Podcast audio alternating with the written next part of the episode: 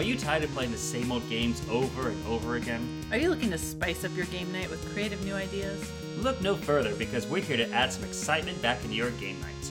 We'll even show you how to take your love of games outside the confines of the living room. We're your hosts, Lauren and Greg, and Friday is game night. Happy Friday, everyone! For this episode, we have a saboteur among us as we discuss board games with hidden traitors. For the shelfie, we examine something we can surely all relate to with awkward family photos. For our escape room report, we visit Clever Fox escape rooms to search for the Book of Dragons and finally share our Friday favorites. Lauren, you got a real distrustful look in your eye right now. Well, that's because I might be a hidden traitor. But before we talk about that, what are you bringing to game night, Greg? I'm bringing my honest opinion. You've got a distrustful look in your eye right now. no, I'm I'm bringing honest opinions. Um, we recently uh, had a chance to borrow a game from one of our friends. You know, he has a much more extensive library than we do. At when least it at the comes to board games. yeah. yeah. Um, well, yeah, because we're mostly limited to what we can have. Most of it's in storage. But he recently got Tiny Towns, which is a game that many people say is a great game. It's one of the top games of I forget when it came out. It was last year, or the year before. I remember it had a big presence at um, the uh, Dice Tower convention that we went to a year ago. I, I don't remember seeing it there, but I believe that you I, yeah, saw it, I just remember it, it for a while was like the hot new game. Right. And like I get the mechanics behind it and I get why people like it. Uh huh. It's just not for me. Yeah, I feel I I felt the same way. It was like, okay, I get this. I even get why people like it. It just for myself, it wasn't a game that I would be like, ooh, let's play this. You know, And I mean, I think I liked it more than you did. Yeah. But even still, like, I wouldn't see myself bringing that to the table often, even if you did like to Mm-hmm. play it. And, like, it's okay to share that with your group. It's Yeah. okay to be honest. And, like, I would always say give the game an honest try if Mm-hmm. you've never played it before. Or, like, you know, how we have our game rotations. Yeah. Where, like, every four game sessions, it's my turn again to pick, you know, because it goes Mm-hmm. me, it goes you, it goes our friend Chris, it goes our friend Christiana, right? And Yeah. then back to me again. Like, so if I really want to be selfish and put that on the table, I can, you know, or if I want to be considerate and think about like what other people want to play, I can do that too. uh-huh. But like, it's okay to voice your opinion and just say like, that's not my favorite, and I prefer to play something else. But like, if you really want to play that, we can play that. You know, it. I, I think the main point here is being part of a gaming group is like being willing to communicate your opinions Mm-hmm. Yeah. like that and respect others' opinions. And I think it's also okay not to, you don't have to like the popular game or the latest popular game or, Mm-hmm. you know, like not every, there, there's hundreds of board games out there and not every one is going to be your thing. And just so, just because a game is super popular does not mean that it's up your alley, basically. Right. Like, um, there's this game that our friends have that's like this Marvel game where it's kind of like cute and chibi looking, you know, where like they got the big heads and the cute little bodies and stuff. And our friend really liked it. And he was super excited to play it with us. And we played it and it was okay. Like, Yeah. I wouldn't like ever volunteer to put it on the table myself. Was it the Marvel United? Yeah, it's Marvel United. Yeah. Yeah. Marvel, Marvel United. United. And like I get why other people would like that. I get the mechanics, how they work, and how like Mm-hmm. it's simple but fun. It's got a cute art style. It's just something about it just didn't click for me in the enjoyment box. Yeah. You know, and but even still, if he wanted to put on the table, I'm not gonna uh you know, I would I'd just be like, okay, and then after as soon as we're done, then I'd be like, so what are we playing next? You know? Yeah. But like I don't have to hide the fact from our group that I don't fully enjoy it. I was even saying in the middle of the game, like I don't understand how this mechanic works for that. That seems like contradictory or Yeah, or it seems broken, or it seems, you know, like I feel like, are we missing something? Because this doesn't seem right. But we still you know, played the game to the best enjoyment we could. yeah, You know, and I think that's and I'm sure you have games that, you know, you've played other than Tiny Towns that you're not the biggest fan of. But you know, yeah. Well, and it, the other thing too with um with tiny towns and is, you know, it's there's certain games like I okay, so I didn't obviously I didn't win. I understood like I, I saw the challenge in there, and I get where people like the challenge of trying to figure that out. Um, but I just felt like there was I felt like the game was missing something that I, I felt like there was too little to do in the game. You know what I mean? Um, but like, you know, for example, there's one game, um, is it uh, Island of Cats? yeah.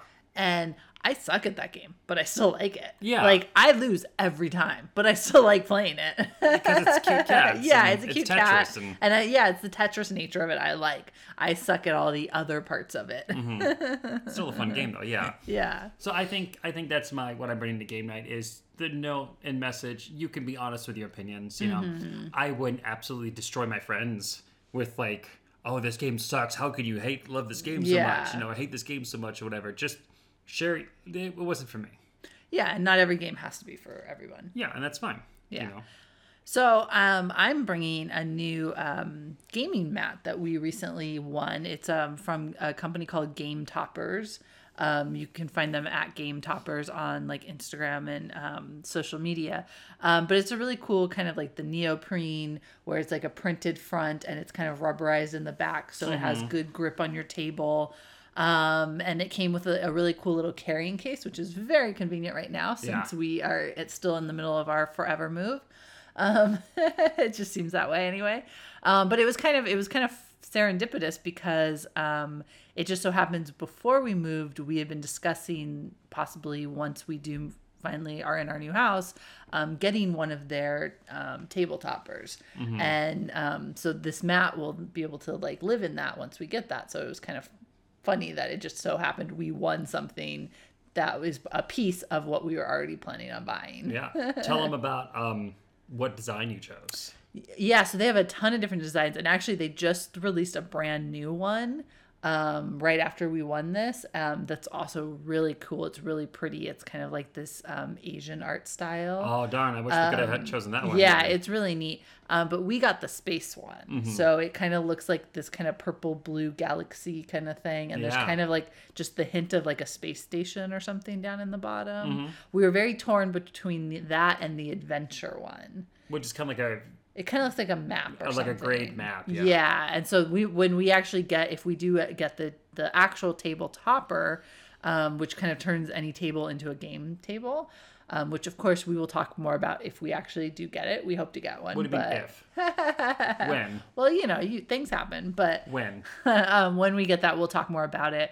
Um, but um, we'll probably get that one at that time. Mm-hmm. Um, but it'll be nice to have some different options and stuff. Yeah, I mean, and it's not like a super detailed like this clearly goes with this game. You know? Yeah. It's just the one we got, like you said, it's kind of like a purpley like cosmos. one, Yeah. Mm-hmm. You know, where it's like it's just stars, like some intergalactic like clouds or whatever. Yeah. I don't know space terms. Yeah. You know what? I, you know what I'm talking about? It looks like clouds in space. Yeah. You know, and then yeah, there's some kind of like an alien spaceship or a station or something. Yeah, but it's just sort of in the corner. You can But barely. we, we kind of looked at all the options they had, and we like that one's kind of fun. Plus, we don't have many sci-fi games, but we do have a few, like Galaxy Trucker or Clank in Space. Mm-hmm. Yeah. and it'd be kind of cool to play those with that fun background. Yeah, and the the mat's nice. Like you might think, okay, well, why do you need a mat?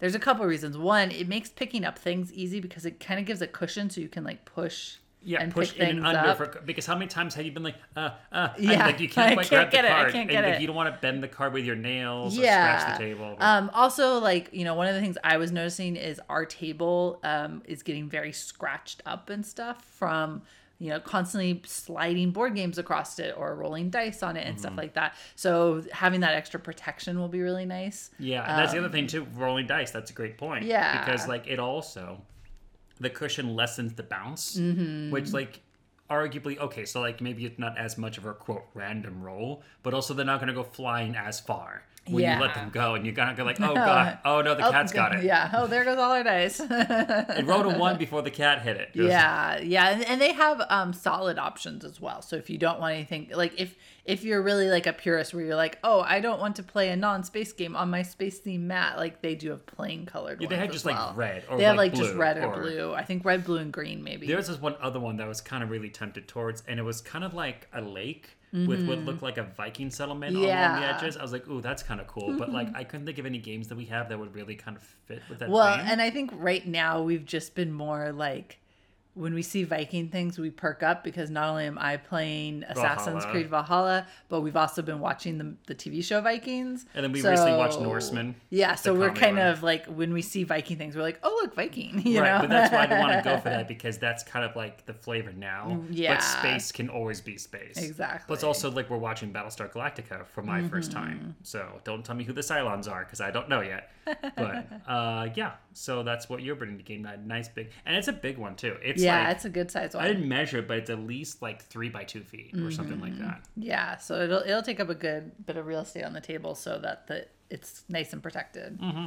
And also, like you kind of mentioned before, it's got like a little bit of um a coefficient of friction, Yeah. Mm-hmm. so cards don't go sliding out of places easily. Because especially whenever we play things that like you have to play cards under the table, and like you want to keep track of like the order and like where the deck, it, it's kind of hard to be like, oh, Yeah. this is supposed to go here, but it's shifted. And, Yeah, and it's like I said, it itself is rubberized on the back too, so it won't slide all around your table as you're like doing stuff. So, Mm. So like once you try one of those, it may not be for everybody, but for me, I don't think I'm gonna go back. Once Mm-hmm. Yeah. I play with one of those, like it'll be hard to like not use one. yeah. So I think we should uh, get on to our main topic. Yeah, so um, we're going to talk about hidden traitors today. So right now, like the popular, at least maybe you know maybe it's five minutes or up, but the popular thing has been playing this um, online slash app game called Among Us. And we've even done that with our friend um, Matt from the Mortal Kombat crew at Natural Hat Trick. On yeah, on Twitch, he does it on Twitch. Yeah, and we played a couple times online with him. I suck at the game, I really suck at the game. but like it's fun. Yeah, part of the reason I suck at it is not even that I'm not a good bluffer, but I'm not good at paying attention to. I'm just like I went to this room and I did this thing. And like I'm not good at like explaining where I went. So they're like, "Oh, well, I was down in the hangar doing this." And I'm like, "I don't know, I was in a room." Like, you know. Yeah, So I instantly look like the traitor, but really it's just my incompetence at remembering where I went. And I'm too focused on doing the tasks because I Yeah. like doing a checklist. So be like, was anyone there? Like, I saw somebody walk by, couldn't tell you what color they were. Yeah, exactly. Like, and that's that's the other thing too. I'll just be like, uh, it was it was red, and then but then I also have to remember constantly to like, okay, it was red, and then I saw purple, and then I saw, you know, and I'm not good at that. I also am way too trusting of other people. Like, I'll go hang out with someone else, like practically offering myself up as a sacrificial lamb, and they'll kill me. yeah, but the thing with uh, Among Us is really all it is is a hidden traitor game, and for those of us, you know, although it seems really like fun and new to a lot of people, for all of us in board games. It's just a hidden traitor game. That We we know thousands of hidden traitor games. Yeah. So we thought um, we would kind of focus in on that specific mechanic that's used in games. and some ways that different games use that to different benefits or advantages with mechanics. Mm-hmm. And I think, like anything, you know, Hidden Traitor, it's one of those kind of mechanics that not everybody likes. You know? well, yeah, once again, not everyone is down for hidden traitor games, but if you do like these kind of games, these are some options that might pique your fancy. Uh-huh. So uh, we're going to list different board games, including the player count and the time it takes to play them, Mm-hmm. and what makes them unique as a hidden traitor game. Because there's hundreds of them out there. Oh, yeah, there's tons. But these are some of the big heavy hitters that have like that kind of unique spin that I thought was Uh, different. And that you, if you are into board games, you may have already heard of these. And if you're not, this Yeah. might be the first time hearing about them. So one that was kind of on the forefront of my mind, like we already said, we got the space theme mat. We've been watching the show, at least for me, for the first time. You'd seen it before. Is Yes. the Battlestar Galactica board game? Which is almost as popular as the TV show. Like Yeah. it's it's kind of has a life of its own now. Uh, this goes from three to six players and takes two to three hours, they say. But as we said before, those times always Yeah. double it because, like, And honestly, From what I've heard, this game can go on pretty long, Mm-hmm. and it's pretty chunky. Like there's a lot of bits and pieces to it. yeah. So just like in the show, everyone could be a human or could be a Cylon, right? And you never know quite who's who. And what it is is that there's lots of actions that the players have to take, and all these actions have a major risk reward. Where it's like we need food. Well, if I take this action, there's a 40% chance we'll get food, but a 60% chance we'll lose fuel and get nothing. Mm-hmm. So, like, what do we do? You know, so like anytime that a person makes a choice and if they fail it's kind of evidence like did you fail on purpose to sabotage us? Mm-hmm. like how come this failed? How come you made that choice instead of taking the safer route you know? And it's like well I, m- maybe he made a bad decision or maybe he's purposely trying to sabotage or maybe he just got unlucky you know? Just Mm-hmm. like uh, on the show you know? Like if now keep in mind I don't know who Cylon is yet, but like if like let's say Colonel Tigh, the old man who um Lost an eye. well, I was not going to say that in case of spoilers, but yeah, the old man who eventually, like, you know, who's like It's- second in command, you know. It's been on long enough that Okay, I'm not fine. worried about True, true. spoilers. So You're old- worried about spoilers because you're watching sec- it. So the but- Mm-hmm. second in command who eventually loses an eye, like, you know, he may be a Cylon or he may not based upon his actions, you know, kind Mm-hmm. of like, you know, uh, the biggest advocate against Cylons being a Cylon, I could believe that, you know, Yeah. because he's like, you'd never suspect me. But what's really cool about this game is that halfway through the game, everybody redraws their roles. So someone who was not a Cylon for the first half of the game now is a Cylon. Mm-hmm. So like you redistribute who the traitor is. So then they have to work with what foundation was laid. Yeah, that's that's very that's very different from any of the hidden traitor games I've ever played or ever seen before. Where like it changes up halfway. Yeah. through. But like if you look at the picture here, there's tons of cards, tons of stations. Like it's the board itself is divided into six quadrants. It looks like the Battlestar Galactica itself has like eight to ten different spots that you have to go to in the board. Everybody has their own like uh, character card, like President Rosalind, who has like their own abilities. There's like so many different moving parts to keep track of. Uh-huh. And I know that people say like, but it's all thematic and kind of fits with Battlestar. Yeah. But this is a chunky, chunky game. Yeah. That like, if it's not for you, like how much is here, Uh-huh. I would steer clear because. Yeah, but it is also I mean, it is a very popular beloved game. It's been out for a long time. and it's had and at people least three different expansions. Yeah, and people still like I've seen people at like the conventions we've gone to setting up a huge game of Oh, yeah. Battlestar Galactica. Like it's still kind of on the forefront of one of the most popular hidden traitor games, which Mm-hmm. is pretty amazing that a game based on a TV show would have legs this long. Right, and I mean, I would love to play this game with a full group of people. Uh huh. It's just, I you know, right now that's difficult, but you know, I'm I'm one who's willing to learn a big chunky game like this. Yeah. If I think it's going to be worth it, and since I like the TV show, I, I would be willing to put in that time. But like, if you haven't seen the show, or if you don't like these games with so many moving pieces, this may be too intimidating, Yeah. and that's fine. You know, there's plenty of other options. So one option that's a bit more simple, that's like kind of pared down but still fun, is the Resistance Avalon. Now the Resistance is that one that's like the cyberpunky one, where like you know you're voting to be like, uh, who's going to go on this mission? Do we succeed or fail? Uh-huh. Right. Well, there's that one, but the reason I chose the Avalon um, reprint instead is because it does a couple things differently. So for the Avalon one, it does have modules that and components for up to 10 players you know so that way like based upon how many players are playing you'd be like we're doing it with seven players so we have to have this many people go on the mission blah blah blah right? Um, but what's interesting is that then you also pass out role cards to everybody. So everyone has a unique identity that they have to keep secret. And some roles have hidden knowledge that the other ones don't. So, for example, uh, like Percival, whoever plays Percival, if there is a Percival, would know who Merlin is, if there's a Merlin. But Merlin has to remain hidden from all the other players. Yet Morgana knows who Merlin is. So, right away, when Merlin, Percival, and Morgana open their eyes and look around, they'll know who's in that triangle, but they won't know who's who. Uh-huh. So already you have your suspicions about like Lauren versus James versus Greg. Because like oh well the three of us had our eyes open but like I don't know. Are I know who I am but I don't know who you two are. Yeah. right?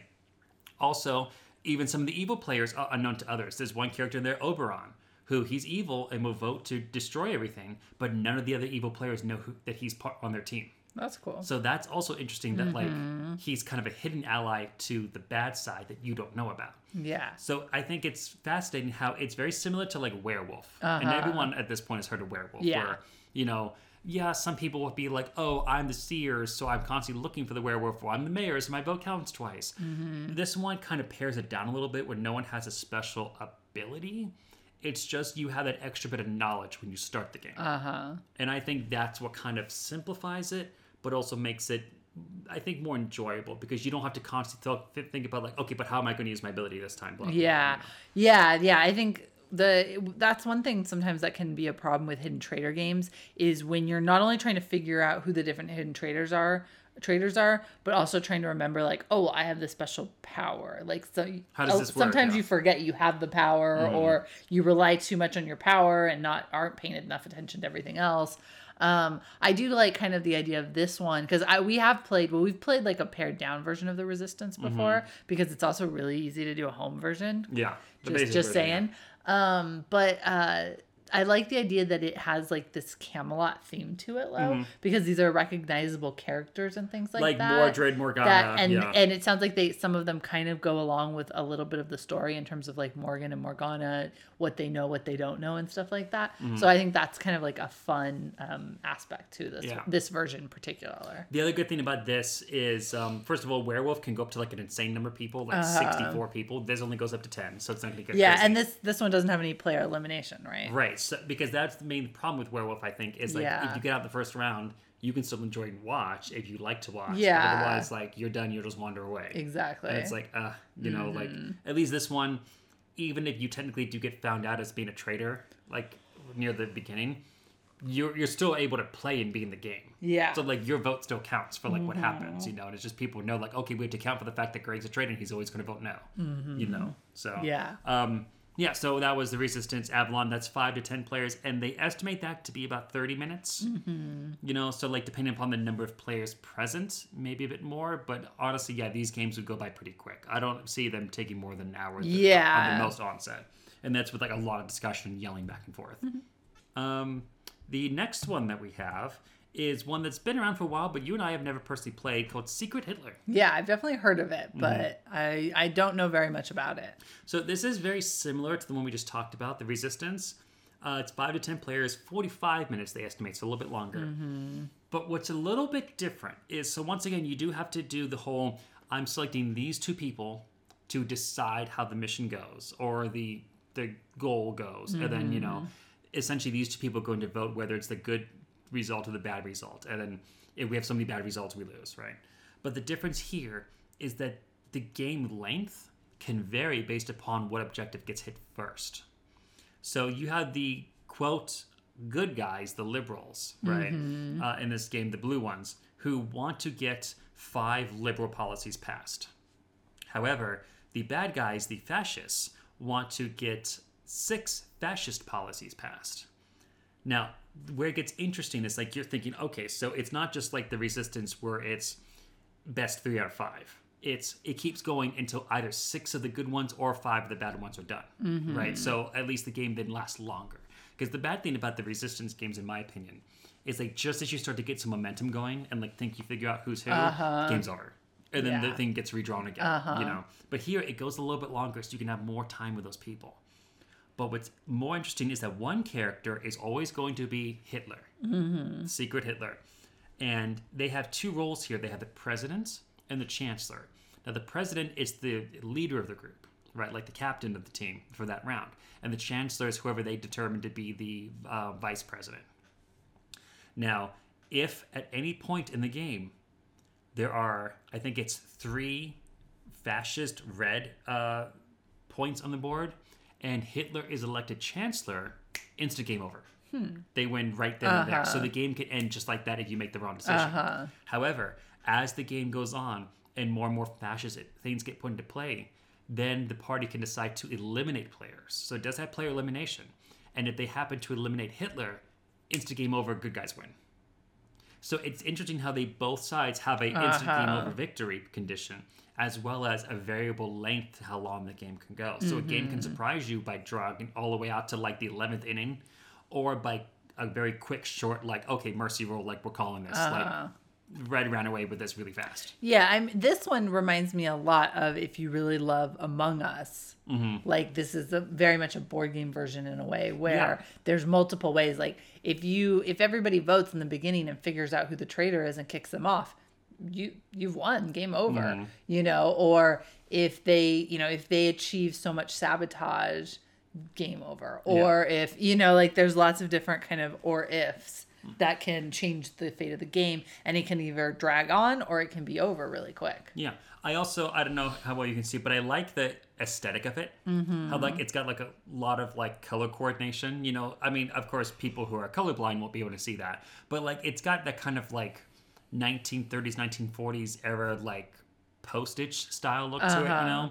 Um, it's interesting how the liberals are humans and the fascists are reptiles. Like literally, like you have a snake, like it looks like a toad, like a lizard, and I can't tell what the other one is, but like they're like not human Yeah. you know, which is an interesting choice. Um, but yeah, it's got kind of a fun like visual aesthetic to it too. You know, so I think that's one of the things that kind of draws it. Yeah, draws I, I always remember like when I see the box, the box is very distinct and sticks out. Mm-hmm. So I've always like that's I've always seen it like on the table and be like, oh yeah, that game. Uh, another one that I wanted to bring up, which is kind of once again diving back to the Arthurian legends, is Shadows over Camelot. That's three to seven players. Takes one to two hours to play. And this one's interesting because um, the main point of it is that there's so many different battlefronts you have to be working on. You have to be working towards finding the Holy Grail, getting Excalibur, fighting the Picts and the Saxons, you know, like, uh, and also like managing the number of catapults that are in front of your castle. There's so many ways to like fail in this game because you're essentially putting swords on the round table. And if you complete a quest in a good way, you put a white sword. If you fail the quest, you put a black sword. Mm-hmm. And it's like I think it's if I remember correctly, if there's 12 catapults in front of the tape in front of the castle, you lose.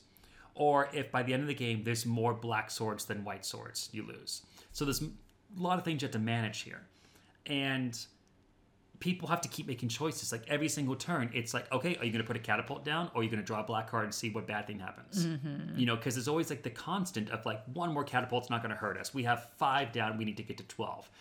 Versus, oh, I could draw three black cards. Like, and those things could be really hurtful towards us and maybe make us lose a quest. Mm-hmm. So once again, kind of like Battlestar, like, did I just make a bad choice, or am I actually a traitor who is trying to sabotage the game? What's interesting about Shadows over Camelot is that there may or may not be a traitor. And that that comes up in a couple different games um, mm-hmm. where there's the possibility of a traitor, but that doesn't necessarily mean that gets deal- dealt out. It's all based Right. on the hand that is dealt. So, like, you could get all dealt a hand where no one's the traitor, and you've all mm-hmm. been second guessing each other for no reason. Yeah. Or it could be that there is one or even two traitors, mm-hmm. and you don't know that. Yeah. So it's it's an interesting game where you don't know how much you can or cannot trust, even from the beginning, mm-hmm. about like what's going on here. Because at least in the game like Among Us, the whoever is the like room leader can decide how many traitors there can be based on Yeah. of players. But here you don't know. So it would almost be like that if like they could I don't know if they can choose that in Among Us or not. But if they can mm-hmm. just do like number of traitors mystery, how fantastic would that be? Which is like could be one of us, could be four of us. Who knows? You know? Note to Among Us uh, designers. Yeah, right. Make the number a mystery. Just Yeah. roll, random roll the dice. Yeah, as soon as the game starts dying down, add that in so that people get interested again. Last one I want to talk about that I discovered recently is called Deception Hong Kong. Mm-hmm. And this is one where it's kind of like an 80s like murder mystery game where uh, someone's been murdered. One player is the forensic investigator who's kind of giving clues. So kind of think like Mysterium, where Uh-huh. like they can't talk, but they can like use objects to like indicate to you okay. what the correct answer is. Is this a, um, a Lucky Duck game by any chance? I don't remember if it's Lucky Duck Okay. or not.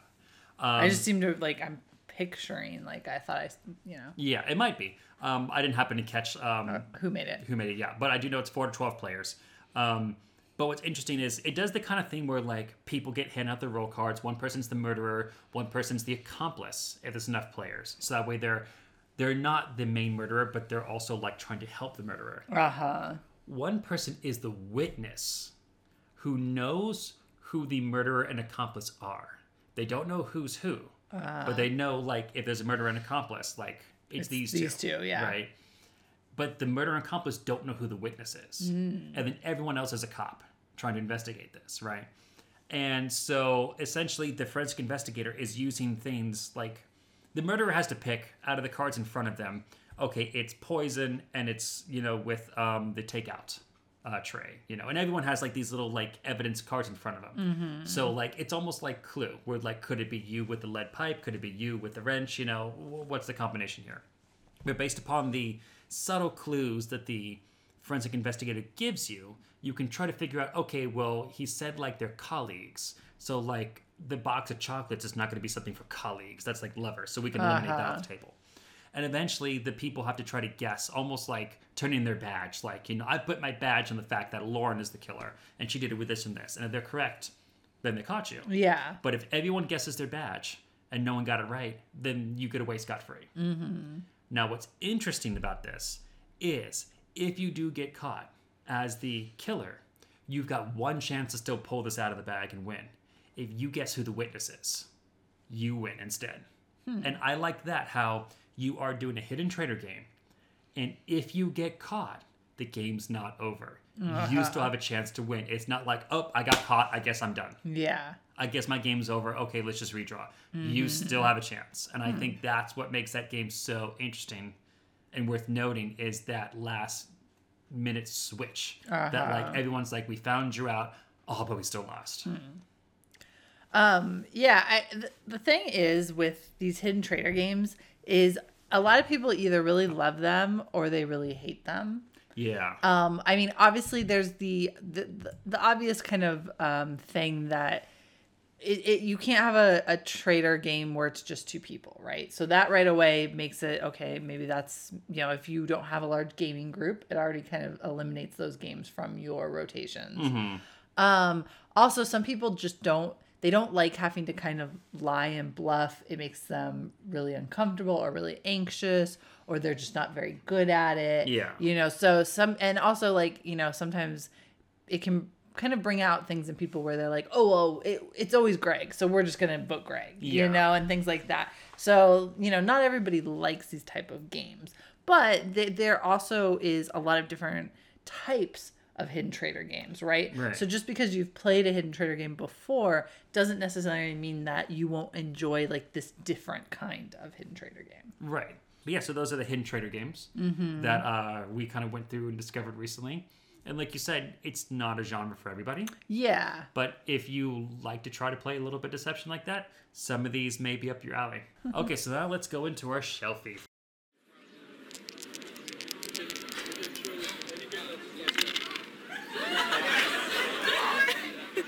Um, so this um, for this shelfie, we are going to be looking at um, awkward family photos, and this is a game that I was actually given once, Oh, totally at random by someone who doesn't know anything about games. And so when you first look at it, you're like, "Oh, this is not going to be a good game." But it's actually one that's really fun and that we've played many times. It's kind of a good one to travel with as well. Um, and it kind of is similar in the vein to like a Cards Against Humanity, where one person is a judge voting on whose um, submission was the funniest. right. But of course, it, it's utilizing the awkward family photos from the site Awkward Family Photos. So if you want an example of what we're talking about, just go to awkwardfamilyphotos.com and you'll find it. Yeah. Um, and then what? So what it is is there's um, all these cards with photos from that site. Mm-hmm. They're, they're dual, double sided, so that way you have a little bit of kind of options. Which is also great because sometimes, like in something like Cards Against Humanity, you would draw that black card and be like, "Oh, this is a weird one. I don't get this," or like, well, or just you know the fact that like they're double sided too, so that you have more options. So you're not. So you could- constantly you looking. could pick which one do I like better. Yeah, where you're not constantly looking at the same image, you know, because then the game will get stale pretty fast. Mm-hmm. Right. Um, and then all the decks of cards are different movie quotes. And they have like all sorts of genres of movies. And they also have like one deck that's just more of like more not kid friendly quotes. Oh yeah. So you can like play without that deck if you want. We have ours just all mixed because we don't care.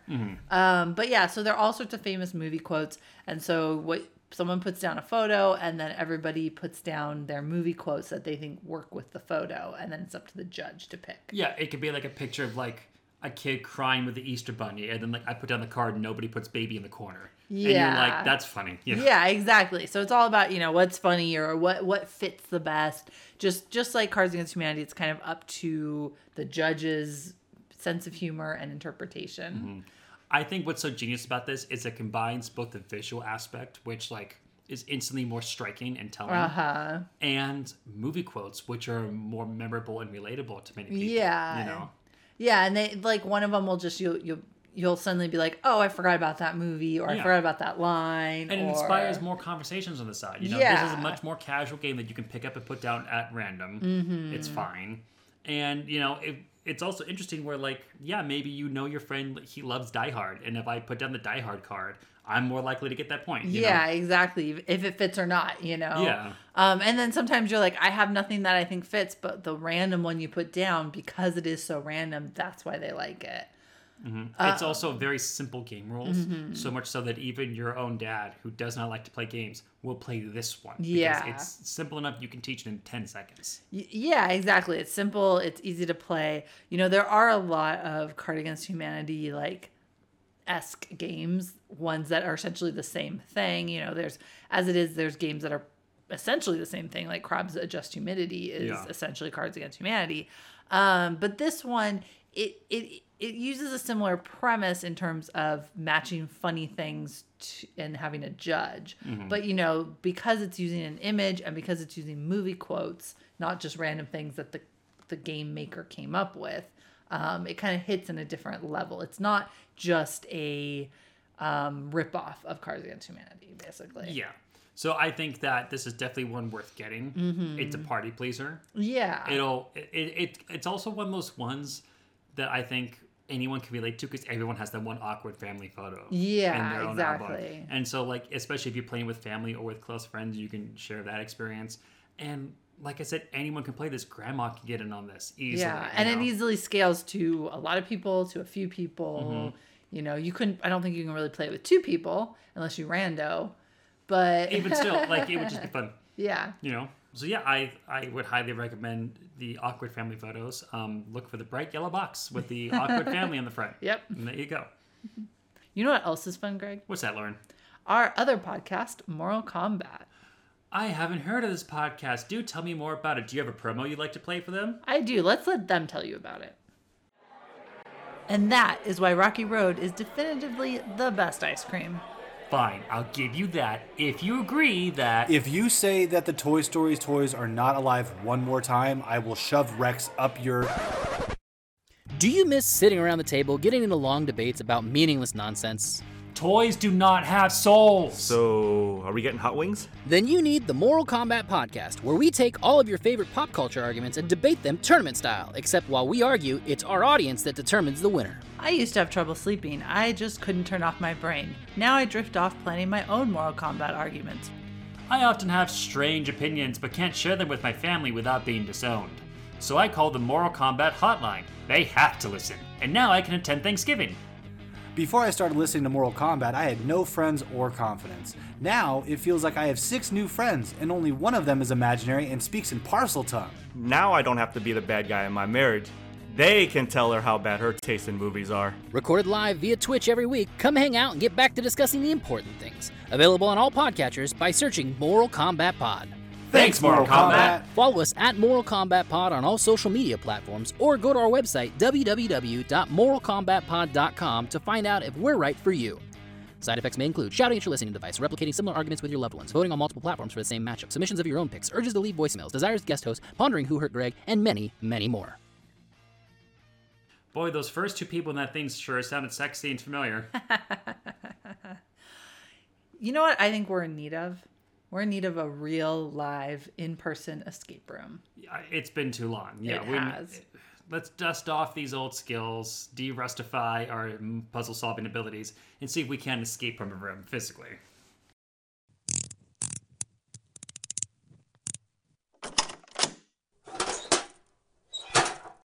All right, so we are back in escape rooms.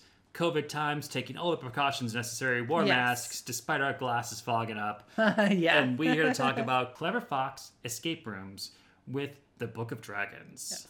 And Clever Fox is a company that is actually local to us. In fact, this one was really close to us. Yeah. Um, they have rooms in Menifee, California, and Temecula, California. Yeah, so very, very close to us. Uh, A new company that we discovered. So we're happy for the new rooms because we thought we tapped this area pretty dry. yeah, yeah, exactly. and so the Book of Dragons, as it probably sounds, is kind of a uh, medieval themed room. Fantasy. Fantasy, yeah. And that's kind of what drew it, us to it because it had been a minute since we'd done a room like that. Mhm. And it was it was a fun uh, location, you know.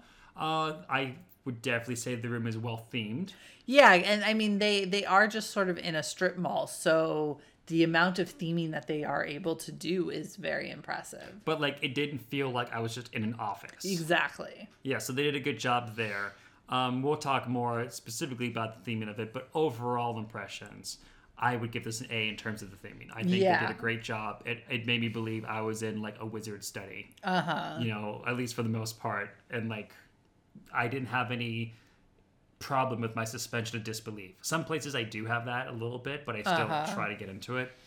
And like some places, you know, like the theme just goes with it anyway. It's like, oh, it's a virus lab. Okay, sure, it's going to be an office building. That's fine. you Yeah, then it works. Yeah. But like the time we was supposed to be like uh, doing like a Jurassic Park, like in a dinosaur pen. I'm like, no, this is just like Yeah. a boss, a manager's office that like you put some vines on the wall. And that was it. You know?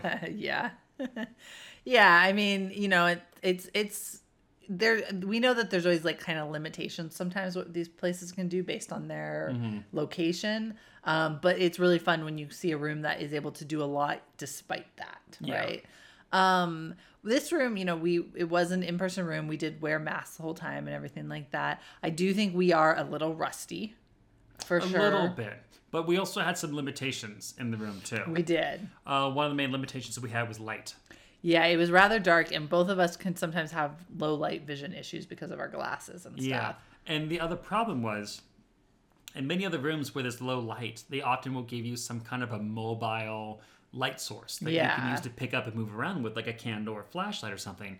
And we didn't have any of that here. Mm-hmm. It was like a dimly lit room, once again thematic, which I like. It was kind of like low candlelight. Yeah. But the problem was that like there were some drawers and cabinets that we had to open up, and like one or two items we like missed in those uh-huh. because there was no way for us to like visually check. I just had to like put my arm and like sweep around real quick to feel. And if I it. didn't feel it for some reason, then I missed it, and like we're sitting there going like, but we've used all the puzzle pieces. And the guy had to be over the like intercom, like, did you like as a wizard? Did you check that drawer again? You know? yeah, yeah, we had a we definitely had to use some hints for this one. I mean, we we aren't you know not that we don't want to like oh we we never use hints or anything like that. We try not to use too many. I would rather use hints and pass the room. yeah, but we kind of have this rule of if we feel like we're at a standstill or we're not making progress, Mm-hmm. let's ask for a hint rather than bang our heads up against the wall for you know another fifteen. Yeah, we typically have a five minute rule. If Yeah. we've made zero progress in five minutes or had no new ideas, Uh huh. then we call for a hint. Yeah. I think one of one of the main problems I think we had with this room, and that's not to say it's not a good room, it's just there were a couple times where it kind of felt like there were some leaps in logics where it was kind of like, how would I know that I would need this? Or how would I know that this goes to this? You know? Yeah. Um, how you know, how would I know that this random word in this book goes to this lock over here? There's nothing that kind of indicates yeah, to it, me. it wasn't hundred percent, but it was a little bit of the like you get a you get a clue, try it on every lock in the room. Yeah, kind of. There exactly. Was, there was very little to give us direction as Yeah. to this goes to that over there. Uh huh. And then there were times where you know, like, um, they might say you need to uh, point this at the heart. The heart of what? But you what I was know, gonna say, like. that's the other problem is that like sometimes then and I'm I'm sp- speaking somewhat in code because I don't want to give spoilers. well, no, away, but yeah, like it would say like you know aim me at the heart. Yeah. and it's like the heart of what? Uh, Like there's no obvious heart, and like usually like in an escape room there'd be like a giant wooden like you know Valentine heart drawn on the wall, and be like, well clearly that's it.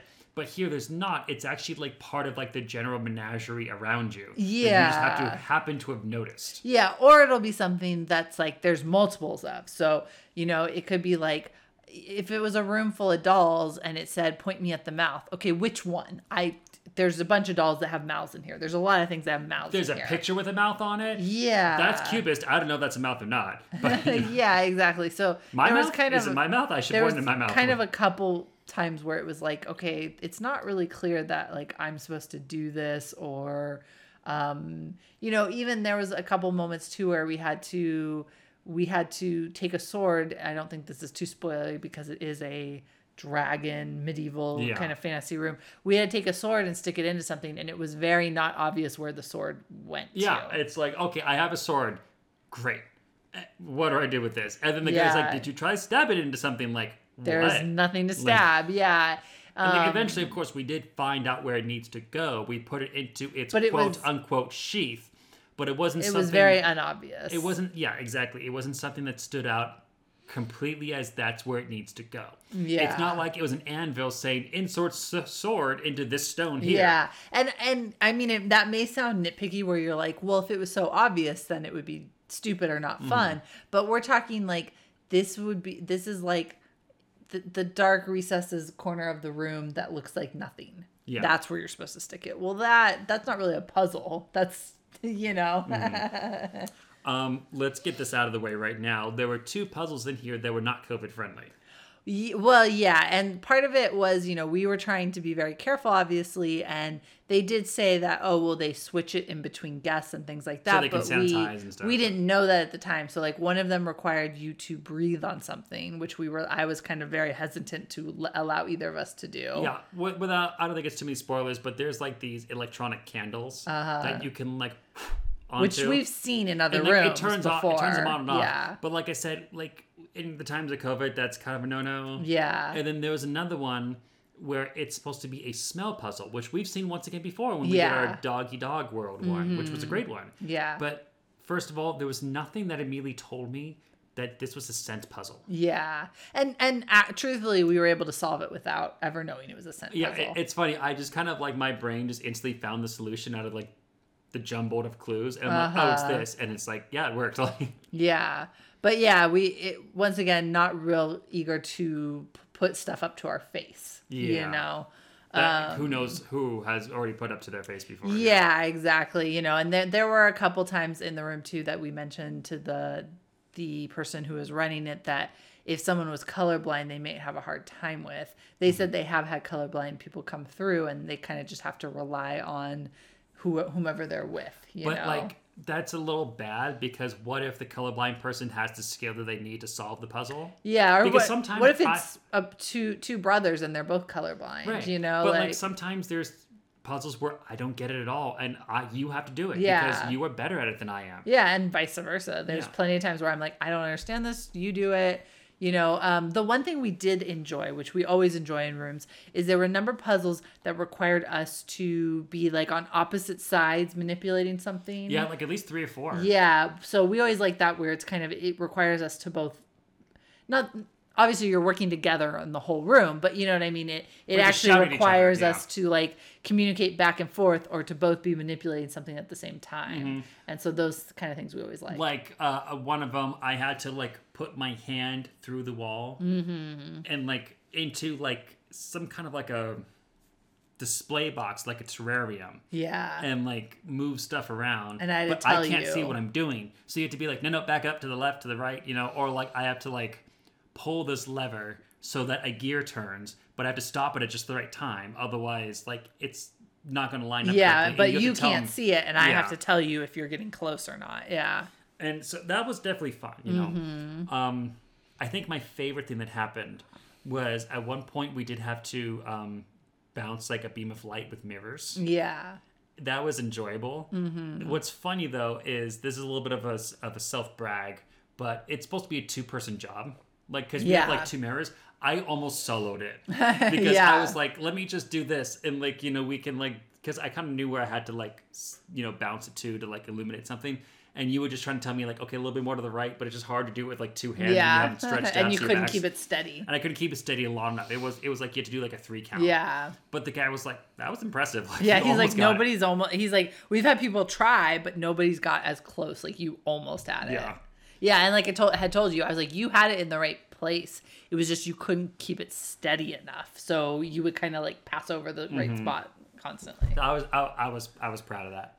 Yeah. I take that as a badge of honor. Yeah. But I mean, overall, it was fun. Mm-hmm. Um, I think yeah, my main complaint is just we would like a visible light source that Yeah. we could, or a visible. We would like a mobile light source that we can Mm-hmm. work with. Like, give us one of those fake candles that we can pick up and move.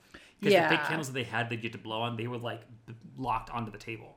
Yeah, and I, I totally get, you know, you want the ambience and stuff like that, but it's just some people have different levels of how well they can see in low light. Um, and it, we were definitely having a hard time sometimes seeing some of the things. Definitely.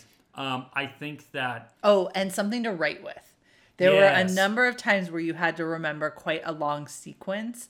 Um, and just something to write with would have been like a lifesaver. yeah, that would have been very nice to do. Um, because some people just have very poor short term memory. Yeah, especially me. Um, and like we even had to break it up. I said like, okay, you remember four, five, seven, nine, Yeah. and I'll remember the eight, two, four, nine. You know, whatever.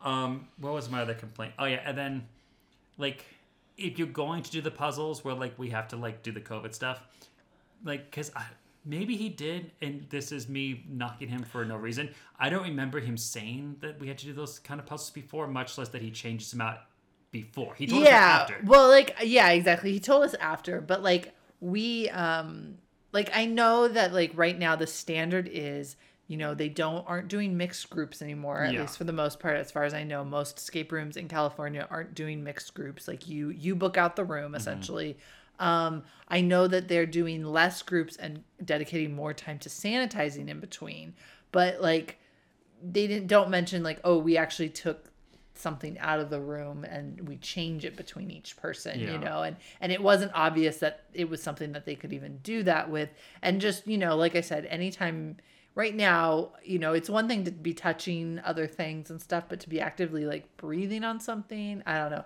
I, if i was That- them i like, putting would something to your face to smell it. yeah if i was them i would look to changing those puzzles out just because Well, because with the stench ones, right?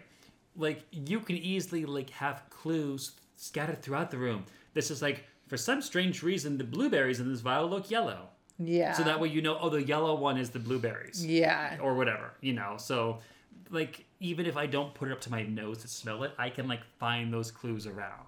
And then I can do it that way. You know, it, it's a great puzzle and don't get me wrong, I love the idea of including the sense of smell into yeah, puzzles. it's just right Not now. right now. Yeah, right now I don't particularly want to lift anything up to my face. I would put that in my back pocket Um, for another year. Yeah, yeah. It was funny. I heard recently because I obviously belong to a lot of escape room like groups and stuff, Mm-hmm. where someone said they did a room and the room wa- required them to breathe on a mirror to reveal a And they were message. like, "No." and they literally were just like, "I'm not. I will not do that. You need to tell me what the message is because Yeah. I don't feel you know comfortable doing And that's that." the thing, like even if you tell people like, oh, we change it out in between and we sanitize it, some people may not feel comfortable. period, Yeah. You know, and that's their choice and prerogative for that, you know. And I mean, like I said, I, I, I believe them when they say that they sanitize it and change it in between. Yeah. And I'm not worried about that. I believe they're sanitizing it properly. I'm just saying that some other people may have, you know, higher concerns Yeah. than I would. Like Yeah. I was willing to do the things, you know, it's just I, I just like to try to think of the community as whole, like we always talked about, like think about the colorblind, think about the disabled. you know? Yeah, how would they deal with this? Yeah, I just like I said, I think it would be just probably something that I would for the time being take out until this is not as much of a concern. Mm-hmm. Um because, you know, it's one thing like one of the reasons we felt comfortable doing escape rooms is obviously we know that they're doing a lot more cleaning and things like that. But also we wear our masks as much as we can. A couple times we've had issues with fogging up to where we kind of had to pull it down for a second. Um, but we, you know, we can sanitize our hands before and after we go in, Mm-hmm. and we are purposely not touching our faces and things like that while we're doing the room. You know, and we're we're trying trying to be safe. But then when you say, okay, well now I need to breathe on something, you know, I'm also thinking about other people Or and deeply things like inhale that. this, yeah. Deeply inhale something, yeah. So it's just I think I would maybe try to find some alternatives for the time being if I Mm-hmm. was them, but But still, overall, I give this room a solid A.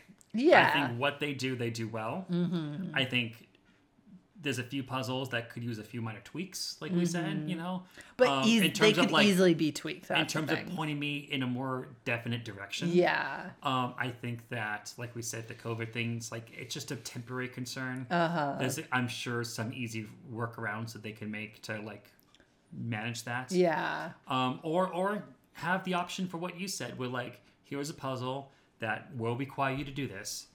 If you don't want to do that, we'll just Tell you what, you know, it was supposed to do. Yeah. Or even, you know, if up front they say, you know, there's a couple things that you might you might think are kind of weird to do right now, but just know we switch them out every time. yeah make or, that you know, big disclaimer. Like you know how at the beginning of many rooms they have to do the whole like do not mess with light sockets because it's the Yeah. it's the basement law. You know. Yeah. Like oh they have you mess with the light socket, so you should not. And if if you're unfamiliar with what we call the basement law, there's a room here in Los Angeles that requires you to stick something into a light socket, and That's because not, of that, that's not connected, but it's know, it's not connected yeah but it, it's one of those things that it, as an adult you know that you're not supposed to do and so then when you are only presented with this option you're very like Am I doing am, this? Am I doing this? Am I doing this? And because of that, a lot of people have tried to do it at other rooms, thinking that it's the correct answer, and it's not. So a lot of escape rooms now have to say, "Don't do this," and we always call it the the basement law yeah. because the basement made it everyone think that this was going to be something That's that they a thing escape rooms do. Yeah. So I, I just say like maybe have like a COVID law which says like if you're going to have something in your room that requires you to smell or to blow on something or anything that would be like a COVID extra hazard like that, besides just touching with your hands, put it out there up front, and then say when you get to that. Mm-hmm. You know, because they always have the game masters watching carefully. Yeah. If it's if you're clearly like not comfortable doing that, just say I don't want to do this, and then we will help you through the puzzle. Yeah, it's the same, you know, the same as this room doesn't do it, but I've we've done rooms too where you have to put your face right up to something. You Yeah. know, like I would also feel a little weird about putting my face right up to something right do, you, now. do you remember how the basement had that one extra room that was the elevator shaft? No, s- no, not the elevator shaft. the one that, before boiler that, room, where you just stick your I had head to in a hole? Stick my entire head through a hole in the wall. Yeah. Like as if I was about to get my head cut off. That was fun. that was way pre-COVID though. That was like three, four years before. COVID. yeah, and it is not there anymore. But now it's the elevator shaft, which is a very fun Mm. room. There was one minor complaint I had for the aesthetics of this room though. Uh huh. There was one part where you had to take a key and put it into a very special lock. Yeah. And that was not themed at all. It was just a hard plastic around with the key. goes. yeah, it was like, a little. I get like I like the puzzle and like how the key worked and everything, but I just feel like they maybe they are going to theme that and it just hasn't been themed yet. Yeah, I don't know, but it I was feel just like a little spray paint would have gone a long it- way. Yeah, just a little spray paint. It was just a little weird to have like you know stone wall like wood tables, hard plastic. you Yeah. know. Yeah. And when we were doing the room, I had like, there's a couple times where they have some sort of, um, like a mix of genres where like like they make a Harry Potter reference, Mm-hmm. Oh, and at first I was like that's a little weird, but then I was like, well, I don't, it doesn't really bother me. It just I thought it was a little odd that there's a Harry It's Potter still reference. fantasy but- meets fantasy. Though. Yeah, Like if it was like Star Trek, then it's like, oh, what are we doing? True, here, you know? yeah. And like they mentioned wanting to do something Lord of the Rings, and I was like, well, but they all are in the same genre, so I guess it's okay. You know, Yeah. it was just one of those. At first, I was like, do I like this? Yeah, it's okay. I, I feel like that's just like a nerdy nod. Yeah. Like at one point we did a room and the guy said like, oh, the um the combination lock was the same prisoner number as Jean Valjean from Les Miserables. And it's like, who would ever make that connection but a nerd? yeah, You know, like- exactly. and like I think it's fine, you know, as long as you're not going like that one room that we did with our friend Matt from Moral Combat, where it's like, oh, like sometimes they call it Gryffindor, sometimes it's Griffin Table because they can't say Gryffindor. You know? yeah, yeah, it's very inconsistent. Um, the IP. yeah so it's just like if you're gonna commit to it commit to it you know and True. if not then like a subtle nods okay like yeah like in this room they did have a musical cue i think for the harry potter Uh-huh. i think it's called hedwig's theme. Yeah, but besides that like there was no harry potter reference. It was just like a quick like just a quick smile on your face. Mm-hmm. yeah, but overall i mean i think we enjoyed this place i'm definitely eager to go back and try their other ones yeah. And I mean, they like I cannot emphasize how close they are to us. So that was also pretty fun to know that there's know- a room so close. you know that expression a stone's throw away I should Like, say- almost literally I should say a good room so close because we did at our previous house oh, have Oh, yeah. a room that was very close by and it was terrible. So And we and I think we talked about that on here years ago where I almost walked out. Yeah. I, my, if I was I was like if my foot hits the lobby, I'm done. You know. yeah. Okay, so that wraps it up for Clever Fox Escape Rooms with the Book of Dragons. So uh, now that we've talked about that and how much we favorited it, let's talk about our Friday favorites.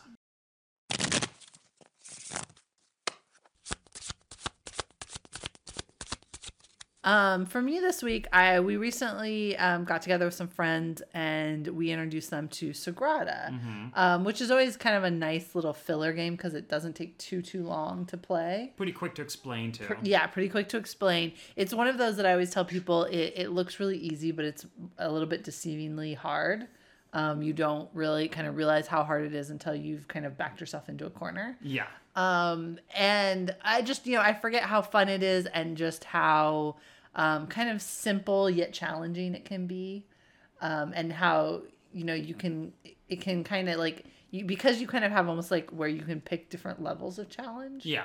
In a way, um, so you can kind of like, I really am just going to go for it and do this hard challenge, kind Right, because that's the one where you're making stained glass windows Uh-huh. with colorful dice that you roll. Yeah. And the pattern that you choose will dictate certain amount of spots because you have like a, I think it's a four by four grid you have to fill. And depending on how difficult the pattern is, it'll have more and more demands of like this spot here has to be purple or that spot there has to be a five. Yeah, and they they the the more demands, the harder it is. Because you have to get exactly the right kind of dice. yeah, exactly. Um, so I thought I thought it was a lot of fun. Um, it's also a very pretty game, Mhm. Oh, go- I think it's gorgeous. and it has a lot of like interesting mechanics in terms of there's certain abilities that you can pay to use. Mm-hmm. I like how, which our friends kind of it took them a second to realize what why that was, but you always you roll so that everybody will essentially get two dice Mm-hmm. per turn, um, and then there's always one extra, and the one extra marks off what what round this was. Right. You know, and they at first they were confused because they're like, why do we have one extra? And we're like, oh, because it goes here. yeah, so you don't lose track of like how many you've done. yeah. Because um, typically, if you do a perfect game, you'll have your entire board filled. But if Yeah. you can't, then you have to say, I have to pass Well- because I can't use another yellow dice. I'm yeah. Like, What was interesting is I I actually had to pass very early on in the game. like first round, I um, think. Mm-hmm. because of where I started. I kind of started in a corner.